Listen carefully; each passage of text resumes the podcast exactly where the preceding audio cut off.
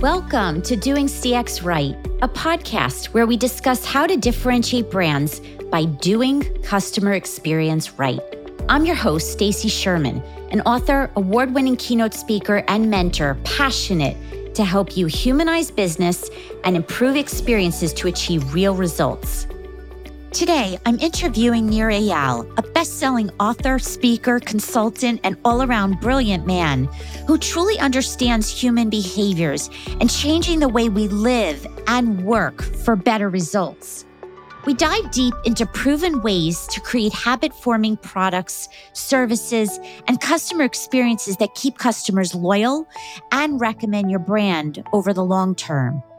You'll also hear about how you can gain better control of your attention and reduce distractions in a world of chaos so that you deliver on the customer promise and keep commitments to other people and yourself. It's easy to procrastinate. It's easy to get distracted from social media, games, and technology that's literally ringing around us. You don't need to get distracted anymore.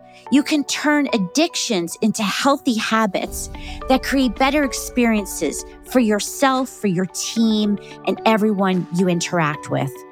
While we talk a lot about customer experience and business best practices, you'll also hear inspirational stories such as Nir's experience having grown up as an obese child and how he intentionally fought against negative triggers that provides lessons for all of us, whether it's food or other means to reduce pain and discomfort. I promise you are going to get so much value from this episode, so take notes as Nir and I share a lot of gems. I hope you'll share Doing CX Right podcast with others who can benefit and subscribe to my show on your favorite podcast channels so that you can get updates and important information as I launch. Your feedback is a true gift, and I hope that you'll leave a review as well. Now, let's get on with the show. Hello, Nir Eyal. Welcome to the Doing CX Right show. Thanks so much, Stacy. Great to be with you. I'm so glad to have you on my show because I've read both of your books and they're Thanks. both inspiring, educational, and I know my audience is going to get so much value. So thank you for being here. Oh, my pleasure. Thank you. So let's get into the beginning uh, intro about who are you? What do you do professionally?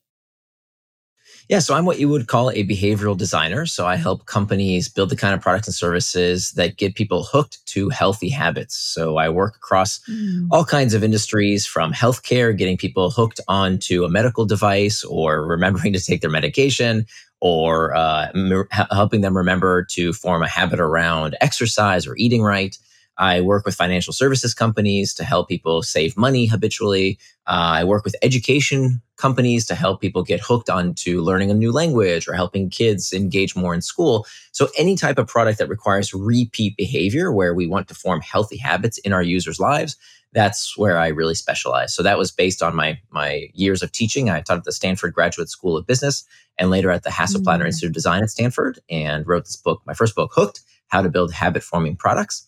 And my second book, Indistractable How to Control Your Attention and Choose Your Life, is the other side. So, Hooked is about how do we build good habits. Indistractable is about how do we break bad habits, specifically these habits around distraction. Mm. Why? Why your passion around this? Yeah, so I've always been fascinated with human behavior. Uh, even from a, a, as a as a kid, I was fascinated with with uh, how products change our minds and then change our lives and um, it's it's it's kind of been an area of focus for quite a long time for me. And and most recently, I was in the gaming and advertising space. I started a, a tech company back in 2007, and um, that that company was focused at that intersection. And it was there that I learned about how companies today use technology to change our minds and then change our lives. And mm. I became mm. really fascinated by that. Uh, I saw a lot of my clients and colleagues using these behavioral science techniques, and I wanted to understand them better. And I wanted to kind of codify them so that other people could use the same tactics that companies like Facebook and Amazon and YouTube and WhatsApp and Slack and Snapchat if we could use those same psychological tricks, if you will, not just for frivolity, but for healthy behavior change, I thought that would be an amazing thing to do. and so I wanted to learn these tactics myself. And so uh, I looked around for a book on how to do that, and I, I couldn't find one. There was no such book. Mm-hmm. And so I mm. decided to start writing it myself. Uh, just for me, right? That I wanted to learn these tactics and start another company based on these tactics. But then the more I started blogging and writing, and then that turned into this class that I taught at Stanford, uh, other people turned out were very interested in what as well. And so that became kind of what I do professionally now. I love that story. And I'm also intrigued that you were in the gaming industry because talk about habits. Um, mm. That's addicting. Well, that's a that's a that's a loaded word. and so okay. addiction it, it, comes up quite a bit. Um, and I would argue it's actually not that addicting uh, it, because addiction is never that simple, right? It's kind of this word we toss around a lot. Um, but addiction, remember, is a pathology. The definition of addiction is a persistent compulsive dependency on a behavior or substance that harms the user. We would never want to harm our users, right? That that that's sadistic. Mm. So we never want to intentionally addict anyone. That is unethical. What we want mm-hmm. to do is to habituate them, right? Ha- what is a habit? A habit is simply an impulse to do a behavior with little or no conscious thought. And about half of what we do every single day is done out of habit. So we have good habits as well as bad habits. And so I think we can use the tactics of, you know, whether it's gaming or social media or all kinds of other products that get people hooked, we can use that same psychology for good, not to addict mm. people, not never to harm. Remember, addiction is always uh, something that indicates a level of harm. We would never want to do that to our users and customers. Instead, what we want to do is to get them hooked to healthy habits. And it's through the amazing power of these technologies that I really do believe we can get people hooked for good. Mm. What's a fun fact that people may not know about you? A fun fact. Well, it's not fun, but it's uh, it's probably relevant and interesting to my story. Is that I used to be clinically obese.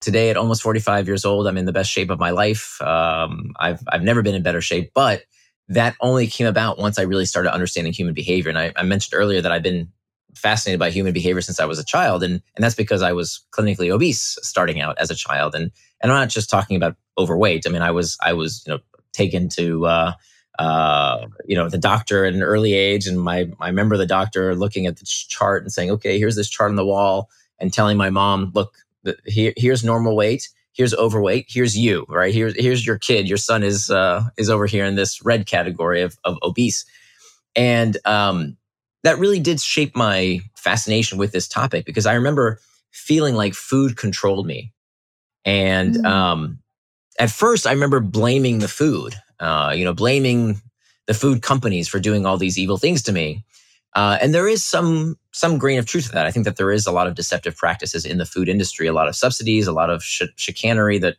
uh, do, really does hurt the consumer and, and should be regulated away. But uh, but really, that's that's the margins. The real source of the problem was that I didn't understand my own relationship with food. Uh, that I wasn't eating because I was hungry. I was eating because I was lonely. I was eating because I was bored. I was eating because I felt so much shame and guilt about how much I had just eaten. And mm. uh, coming through all that, there's a common thread in that I think today there's a very similar relationship with distraction. That we say video games are addicting us. We say that uh, social media is hijacking our brains, that it's stealing our focus.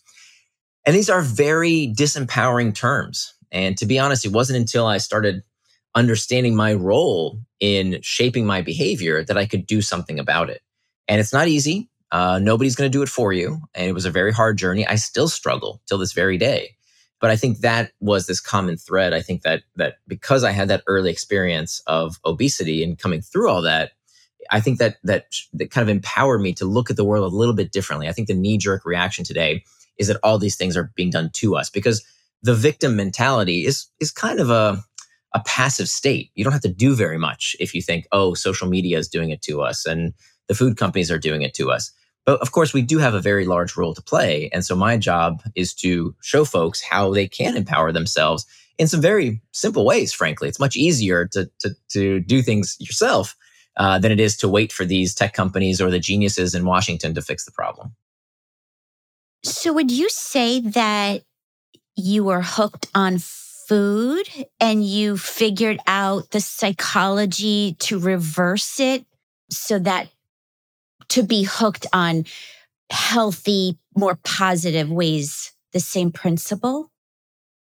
So when we look at how do we get people hooked to our products in a healthy way, right? How do we get people hooked to exercising more or saving money or uh, being more productive at work? How do we create healthy habits with the products and services that people use that we make? Mm-hmm. Or how do we break the bad habits that we have in our own mm-hmm. lives that we sometimes dis- you know distract us from living the kind of life we want?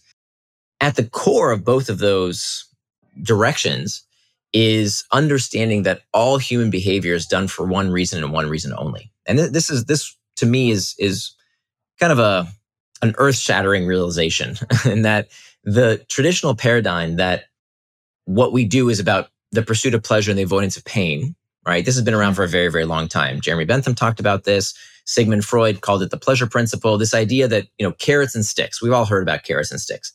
Turns out that neurologically speaking, this is not true. This is not why people are motivated. People are not motivated by carrots and sticks. People hmm. are motivated on a neurological basis by just one thing that all human behavior is spurred by a desire to escape discomfort. That's it. That's it. Everything you do is about to modulate, is about modulating your mood, is to feel something different. Every product you use, every click, every transaction, everything you and your customer does, you do for one reason, and that is to escape discomfort. And what, mm-hmm. once you realize that, that unlocks a, a way of not only controlling your own time and attention and behavior, but also designing products and services that can help people modulate their mood in a healthy way. That, uh, in fact, even the pursuit of pleasure, right, wanting to feel good is psychologically destabilizing, right? Craving, mm-hmm. desire, wanting, lusting. These things actually biologically when you look into the brain as this is happening it's engaging areas of the brain that make us feel bad. That the way the brain mm. gets us to act is by making this discomfort this craving for the pleasurable sensation. But the underlying root cause is the discomfort. So what does this mean? Well if all human behavior is spurred by a desire to escape discomfort that must therefore mean that time management is pain management I would go further and say weight management is pain management. Uh, uh, money management is pain management. All of these things, if all human behavior is spurred by a desire to es- escape discomfort, that means that all that everything we do is about managing our discomfort. And once you learn that, once you know this this cardinal principle, you realize it's just a feeling.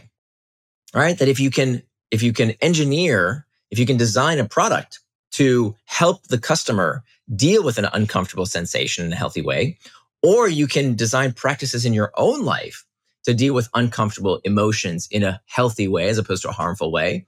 You're truly in control of your attention and your time and your life. So, you said a lot about feelings, sentiments. So, now we live in a world of robots and artificial intelligence and all these things that are non human. So, what's your view on how we coexist? I think the same way we always have as a species, right? No matter what the scary sounding new technology is, what we've always done for the past, you know, 200,000 years as a species is that whenever there is change in our life, we do two things. We adapt and we adopt we adapt to these new changes by changing our own behavior, right? So we develop norms and manners around how we should behave. And I think we're seeing that today, right? I remember when I started teaching at Stanford, at every time that I would I would have a class, half my students would be on their phones.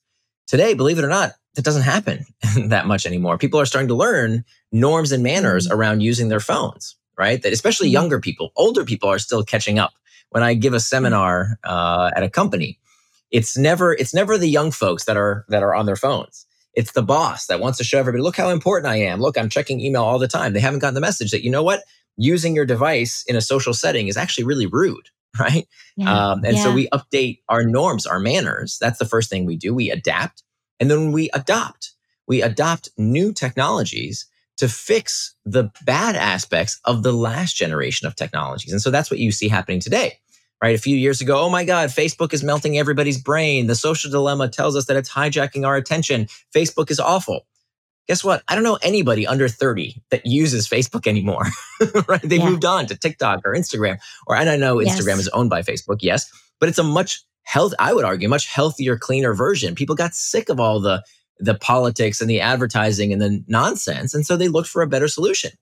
And so this is what mm-hmm. people naturally do when there is a uh, a technology that that that threatens us in some way. We do what we've always done. We adapt our behavior and we adopt new technology to fix the last generation of technology. And I think that's what we're going mm-hmm. to to do when it comes to AI and any other uh, technology that may have negative aspects. Which look, every technology that has a a big enough reach is going to have some mm-hmm. negative aspects. It's like Paul Virilio, the philosopher, said: when you invent the ship, you invent the shipwreck, right? But w- when was the last time you heard about a shipwreck? It's pretty rare. Why yes. did we stop sailing ships. No, we made hmm. ships better. We improved the technology so that ships became safer. And so that's of mm-hmm. course what mm-hmm. we do. And so that's why I do the work that I do is I want to inspire people to get into this industry, right? We need more smart people to get into this industry and build products that solve the last generation products problems. Yeah. What are some actionable tips from your hook model?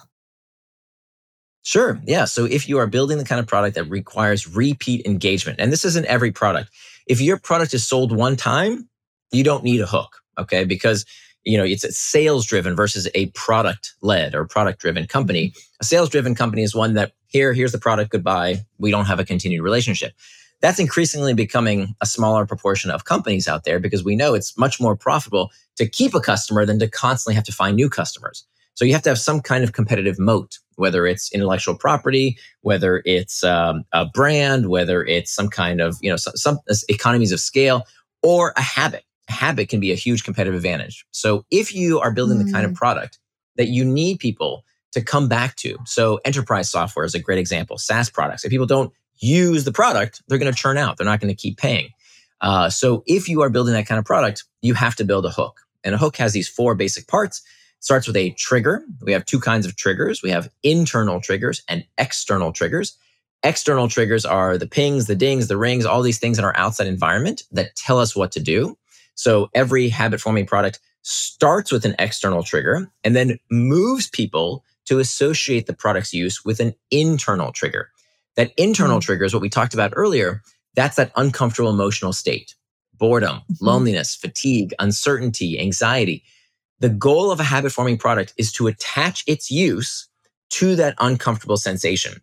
And if you can't articulate that uncomfortable sensation, if you don't know what is that internal trigger that your product is addressing, you're just getting lucky, right? I meet with so many hmm. product teams that can tell me all the amazing whiz bang features of their product. But when I ask them, what's the psychological itch? What's the human need here on a, on a, on a emotional basis?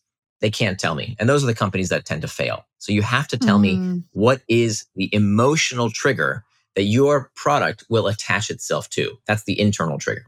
Then the next phase of the hook model is the action phase, the simplest behavior done in anticipation of a reward. The simplest thing the user can do to get relief from that discomfort. The reward is where the itch is scratched, is where we give the user what they came for. And it's not just giving them what they want, it's also having a bit of mystery, what we call a variable reward or an intermittent reinforcement some kind of uncertainty around what they might find when they engage with a product. And then finally, mm-hmm. there's the investment phase, which is probably the most overlooked of the four steps.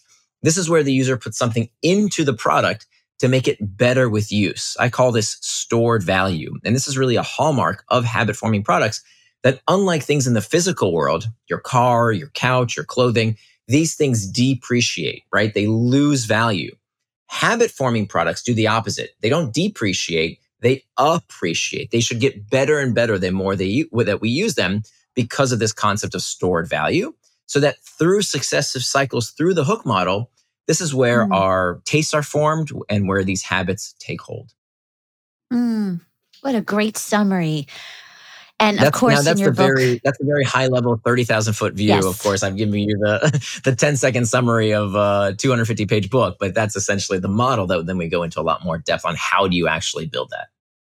Exactly. That's what I was going to say that the that is a great summary and of course all the details are in the chapters.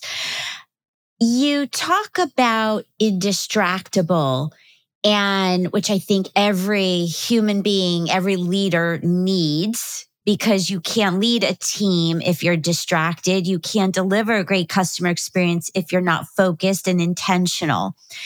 Talk mm-hmm. to me about how do you be in distracted and focused, especially as you said before, everything's dinging and these things that are luring our attention.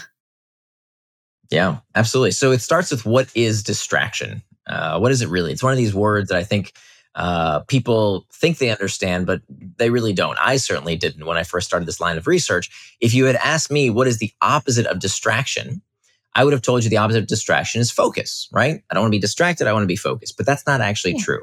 The opposite of distraction is not focus. The opposite of distraction is traction, right? We have traction and distraction.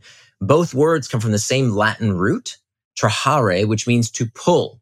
And they both end in the same six letters, A C T I O N. That spells action, reminding us that distraction is not something that happens to us, but rather it is an action that we ourselves take. So, traction, by definition, is any action that pulls you towards what you said you were going to do, things that you do with intent, things that move you closer to your values and help you become the kind of person you want to become. Those are acts of traction. The opposite is distraction. Distraction is any action that pulls you further away from what you said you were going to do, further away from your goals, further away from becoming the kind of person you want to become.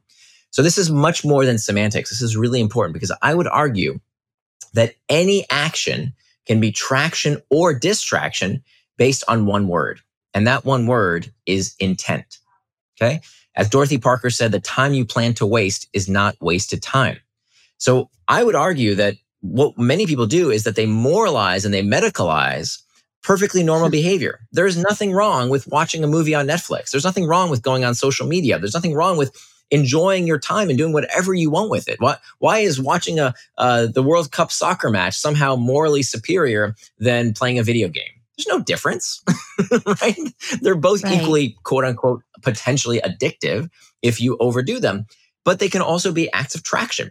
So if you put time in your schedule and say, hey, this is my social media time, or this is my TV time, or whatever it is, do it, enjoy it, have fun. Stop moralizing and medicalizing these behaviors and plan ahead. Do them on your schedule, not somebody mm. else, somebody else's, certainly not the tech companies. Now, conversely, just as any action can be an act of traction, any action can be an act of distraction if it's not what you plan to do with your time and attention. Let me give you a perfect example. For years, I would come into work and I would say, okay, I'm going to work on that big project.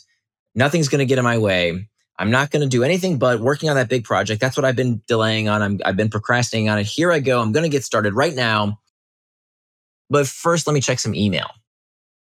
Right? Let me scroll that Slack channel real quick, or, or let me just do some of the things, some of the items on my to do list that are easy to do just to get some momentum going, just to get started. Those are all work related tasks, right? Right? I'm being productive. Yes. What I didn't realize is that, that is the most dangerous form of distraction. The distraction that tricks you into prioritizing the easy and the urgent at the expense of the hard and important work you have to do to move your life and career forward.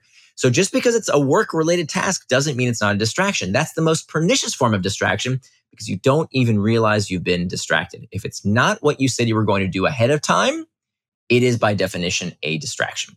So now mm-hmm. we're starting to hmm. build this model. We have traction, we have distraction. What prompts us to take these actions? We have our good friends that we talked about earlier, external triggers and internal triggers. So, external triggers, like you said, the pings, dings, and rings, these things can lead us off track, but studies find that they only account for about 10% of our distractions. Did you know that? 10% of the time that we check our phone, is it because of an external trigger, a ping, ding, or ring? So, what's the other 90%? The other 90% of the time, and studies have found this, 90% of the time that we check our phone, it's not because of a ping, ding, or ring. It's because of an internal trigger. It's because of an uncomfortable emotional state that, just as we talked about earlier, boredom, yeah. loneliness, fatigue, uncertainty, anxiety, stress. This is 90% of the time that we get distracted. Again, it's because of a feeling, it's because of an uncomfortable sensation that we look to relieve with a distraction. So now we have our model. First step is to master those internal triggers or they will become your master. If you don't have a toolkit ready to go, that whenever you feel bored, lonesome, indecisive, stressed, if you don't know what you're going to do with that sensation, I promise you, you're going to find a way to get distracted. Whether it's too much news, too much booze, too much football, too much Facebook, you're going to find a way to escape that discomfort if you don't know in advance how to handle that uncomfortable sensation. So that's the most important step. Master the internal triggers. And I give you a dozen different things that you can do to have these tools ready to go in your toolkit so that when you feel discomfort, you can use that discomfort to lead you towards traction rather than distraction. That's step number one. Step number two is to make time for traction. Here, here's here, here's a fact we have to have to uh, uh, uh, agree to is that you can't call something a distraction unless you know what it distracted you from. I'm going to say that again. You can't call something a distraction unless you know what it distracted you from. So if you have a calendar with lots of open white space, right? What did you get distracted from? right? So look, part of being an adult is that you have to plan your day. So if you're a child or retired, okay, fine. You don't have to plan your time. But if you're finding that you're like me, that you found before, you know, before I wrote this book, that you weren't accomplishing what you know you're capable of. You have these great aspirations. You say you're going to exercise, but you don't. You say you're going to eat right, maybe not. You say you're going to write that book or work on that presentation, but eh, I can wait till tomorrow. If you know you're capable of more, a big reason why you're not doing what you said you're going to do is because you didn't plan out when you're going to do it.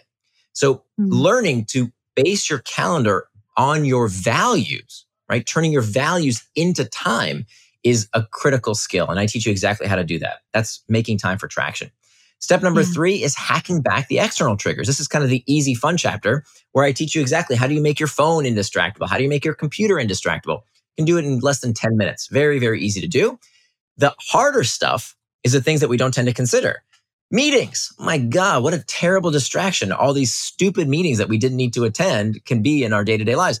Our kids, right? We love them to death, but they can be a huge distraction. What do we do, especially when so many of us are working from home? What do we do about these external triggers that can lead us towards distraction? The good news is there's a system that you can use step by step to go through each and every one of these external triggers and hack back that distraction. The 4th mm-hmm. and final step is to prevent distraction with pacts. And this is where we make a pre commitment. We decide in advance what we are going to do in case we get distracted. So this is almost like a firewall against distraction as the last line of defense. And if you use these four tactics in concert, number one, make sure you master the internal triggers, then make time for traction, hack back the external triggers, and prevent distraction with pacts. If you use these four techniques in concert, anyone can become indistractable. Wow, there's so much to say and not enough time here. Two comments quickly from what you mentioned is that doing what you said you were going to do, gosh, that is such a pain point for me when it comes to customer experiences because so many brands don't deliver on the promise. So mm. that can be a whole topic in itself. And secondly, I think your model is so important, especially when we wake up in the morning, because mm. I know for myself, I get distracted by some news, some email, and it's probably not the first thing I should be doing when I get up. And I need to stop that in this new year. So I will be indistractable. Excellent. And, and, by the way, welcome to the club. You know, it took me five years to write Indistractable because I kept getting distracted. right. So I wrote this book for me more than anyone else. Right. It wasn't mm. until I learned these techniques. Yeah. And by the way, I had to dive into a lot of research in order to unlearn a lot of these terrible techniques that we've adopted. For example, did you know that to do lists are one of the worst things you can do for your personal productivity? I didn't know that. Right. But when you look at the research, they're awful. If all you do is keep track of your to dos on a to do list and you don't put them in your schedule, it's one of the worst things you can do for your productivity. So you're you're part of an illustrious club of fellow procrastinators like me. Yes. The good news is that this is a skill, but we're not really taught this skill. There's no class in in school on how to do what you say you're going to do. But it's the most important skill. If you can't control your attention, if you can't control your time, you do not control your life. Oh, that's so good. Well, I would say that is a wonderful key takeaway uh, for everybody listening. And two last rapid fire questions, which is sure. if I had tons of CEOs and leaders in my room, would you say, is that what you want them to remember, or is there something else? It, it, the message I would love to tell uh, CEOs and leaders uh, in, in, every organization and, and parents, I would lump into the same category yeah. for the same advice is very useful that you lead through example. And listen, mm-hmm. I do so many webinars and workshops and keynotes for people who are desperate. They, you know, they call me in, they pay me a lot of money to teach them how to help my employees become indistractable. And then I go to these sessions and I, I, I begin my presentation and, and the boss in the back of the room is sitting on their phone. this happens all the time. This happens with parents who tell me, my kid, he, he won't get off Fortnite. He's constantly playing video games. They're always on TikTok. And meanwhile, they're checking email while they're complaining to me. So if you want to help someone become indistractable, your child, your employees, your organization, you have to start with yourself. You can't be a hypocrite. Yeah. You have to learn how to be indistractable. Lead by example. And it's okay to tell people you're struggling. Look, I wrote the book Indistractable and I still struggle with, with, with doing this every day. It's not something you ever accomplish. It's something you work on every single day of your life to yeah. be indistractable. That's part of this skill set, but it starts with leading by example. Yeah. And finally, if you could go back in time to your younger self, let's say 20 year old Nir, what would you say to him then that you know now? Uh, I think the message I would tell him and that I, I keep telling myself even today is that we are more powerful than we think. That you're only mm-hmm. powerless if you think you are. That we always have some sense of agency and control unless we believe we don't. And so this is why mm-hmm. I'm so anti this ridiculous narrative that technology is stealing our focus or hijacking our brains. Give me a break. Hijacking is what they did to us on 9/11. It's not, oh my gosh, I like to, yeah. you know, play Candy Crush a lot. We have to put this stuff in proportion and never give up our personal power. We have way more power than any of these products do. Mm, wonderful takeaway. Well, I'm going to include the links to your books and your website and your social channels in the show notes. And I know people are going to want to hear more, read more. So thank you so much. My pleasure. Thank you.